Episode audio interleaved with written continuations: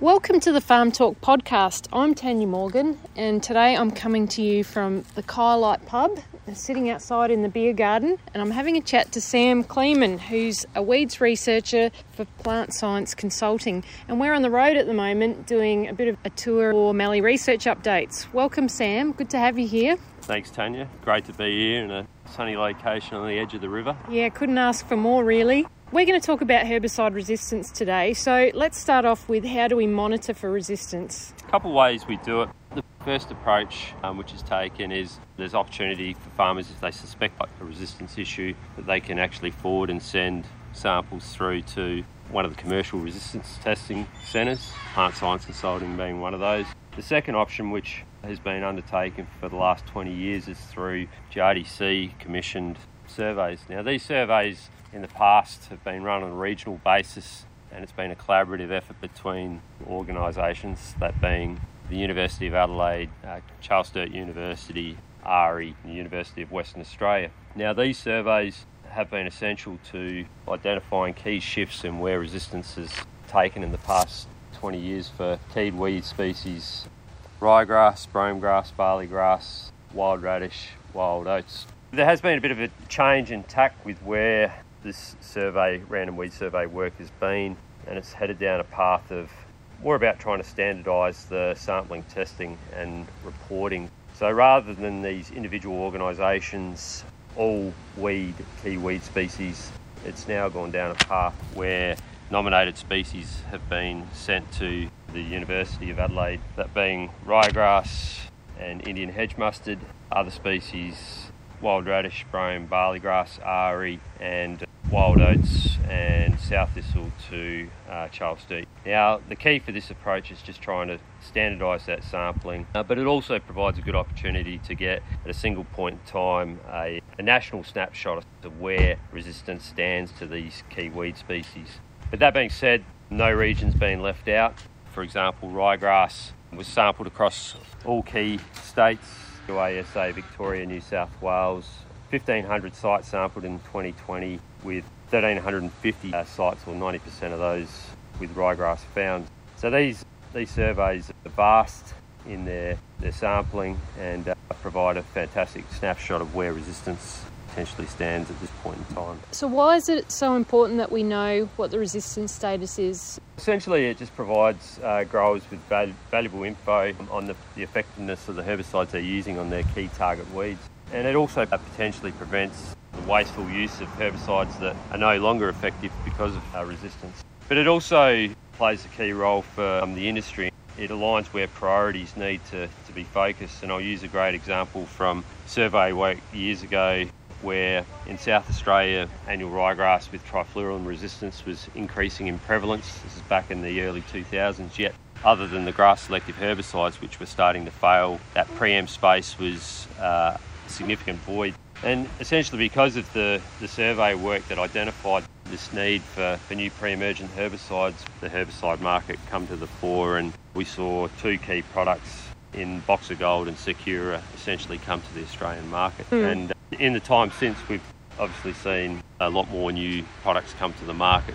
So there's been this big shift in that pre-em space, which has also been driven by the fact we obviously are seeing significant resistance issues to a lot of our grass selective options now. And so this, chemical companies really do pay attention to these resistance surveys. Uh, exactly, like it's it's fundament, fundamental to where we're likely to see herbicide failures in the future and where a product fit will will be. So uh, there's been a big impetus on pre-em herbicides on the basis that, and I'll just use ryegrass in this context, is that we've the last two decades we've seen an escalation in the level of resistance to ryegrass to key post-emergent options. So we've essentially lost a lot of our herbicides in many areas to the fops, uh, and now we're seeing that loss to the dims. And unfortunately, with the loss of those key herbicides, again the market's had to to uh, step up to the plate, and we've seen a release of a whole gamut of new new prem options essentially that will fill that void hopefully in the near future. I guess for low rainfall mallee farmers though, a lot of these pre-emergent options come at a greater cost. So the fact that you're losing your, your group A where you're growing a legume to try and get some extra control, it's a bit of a concern. What sort of rates of resistance are you seeing in the Vic and SA mallee with group A's? Unfortunately, It is rising, but it's nowhere near to the extent that we're seeing in the higher to medium rainfall areas. So, through testing, a large number of these populations are in fact still susceptible, which is a plus. However, there will be individual farms and management practices on those farms where you will see elevated uh, resistance. However, a vast majority, there is a significant level of susceptibility. However, I'd highly recommend that they test if they do have concerns of failures. And maybe consider relying on something other than just a Group A in that phase? Yeah, there's plenty of options available. We shouldn't be eccentric on just herbicides too. We should obviously adhere to AHRI's Big Six in terms of how best approach weed management full stop. Farmers that have come to our events over the last couple of days, we've asked them what their big weed issues are. It used to be brome grass, it was always number one on the list, but with um, clearfields in the system, it's less. So now that we've controlled the brome grass with clearfield options, it's back to ryegrass again. It's uh, a strange dilemma. When I first started doing some work in that brome grass space over a decade ago now, clearfields have been on the market for five years, and knowing what that particular mode of action and how how easily it breaks down in that resistance space. Recall speaking with Chris Preston, we had grave concern with the over reliance on Intervix that we'd see some significant issues with resistance.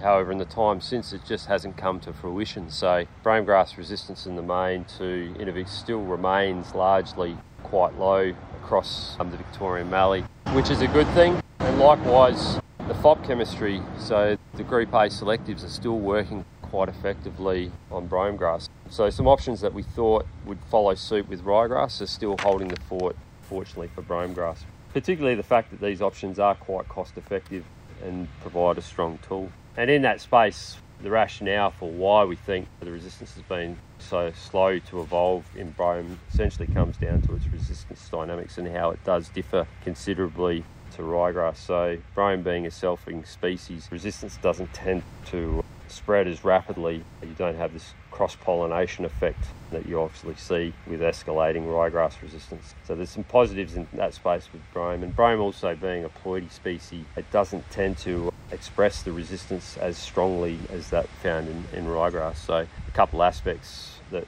we think have essentially helped in the sense that it, it just hasn't evolved resistance like we've seen with ryegrass. Having said that, though, you still are seeing the odd Intervix resistance come up. yeah, yeah. Through commercial testing, unfortunately, you'll always get these anomalies, and we um, have had a few populations over the last few years that, that have certainly been resistant to Intervix. We're not entirely sure what uh, the mechanism is. We think that it's most likely a target site mutation.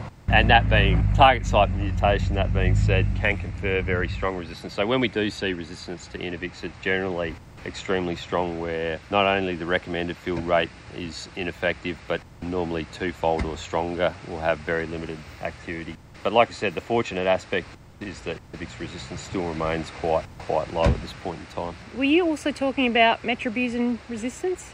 Yeah, we do get some unusual cases come in every now and then, and this was certainly one. There's been no reported Group C resistance or now Group 5 resistance identified in brome grass until this population reared its head. It was a, a population that found its way from Geraldton, Western Australia, historically uh, typical sort of wheat lupin, thrown in with a bit of triazine tolerant canola. So heavy reliance on the Group Cs, particularly Metribuzin, and invariably it uh, soon selected for our first strongly Metribuzin resistant brome grass. But I think these sorts of populations are going to be extensively quite rare, which is which is a good thing. But but not impossible. So if you do see sorts of failures, this is where testing can be be highly valuable. Let's jump back to ryegrass for a minute and glyphosate resistance. Where are we at with that? Yeah, unfortunately, in that space, we've had a long period of selection pressure now with glyphosate. Glyphosate's been on the market for over around that 40 year mark, so four decades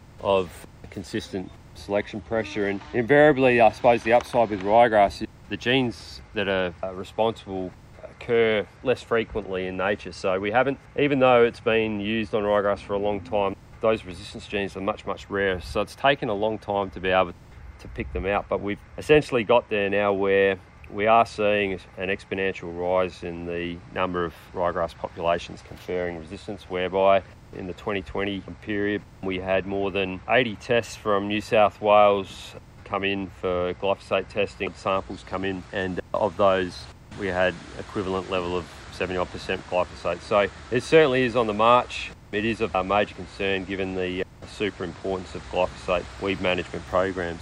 So it's certainly going to be a challenge going forth as resistance is expected to rise. Are you seeing any resistance to paraquat? Unfortunately, no. Well, very little to this point in time. That being said, we had our first broadacre cases come in back in the 2020 season. Historically, paraquat resistance has been mainly played out in horticulture and viticulture, where they've had a much stronger history of paraquat and the selection pressure in those systems.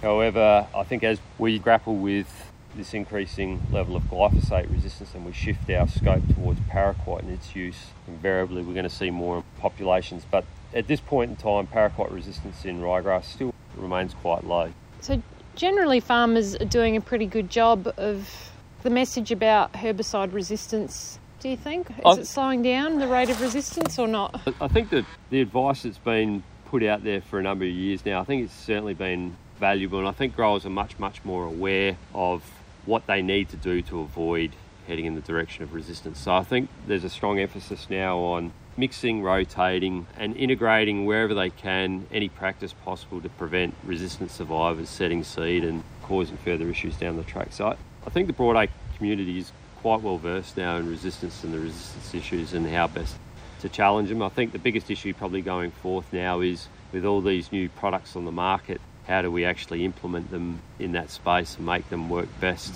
and avoid resistance issues going forth? In the main, I think guys have got a, pretty good understanding of, of where things are heading. Unfortunately, though, sometimes economics dictate and the cost of one product over over another. So there is also this mentality of uh, use it until you lose it. But I think in the main, a lot of guys appreciate the need to to make things work, don't allow that resistant weed to set seed and, and, create further problems. Thanks very much for joining us today, Sam. It's been a really good overview of, of where things are sitting at with some of those key weeds in our region. And yeah, we'll keep people updated when new stuff comes out along the way. Thanks again. Thanks very much, Tanya. And it's definitely five o'clock. There's lots of people turning up to the beer garden, so we might leave it there. This program was supported by Western LLS with funding from the New South Wales Government's Environmental Trust. Thanks for joining us. If you want to hear more, like and subscribe to the MSF Farm Talk podcast. Catch you later.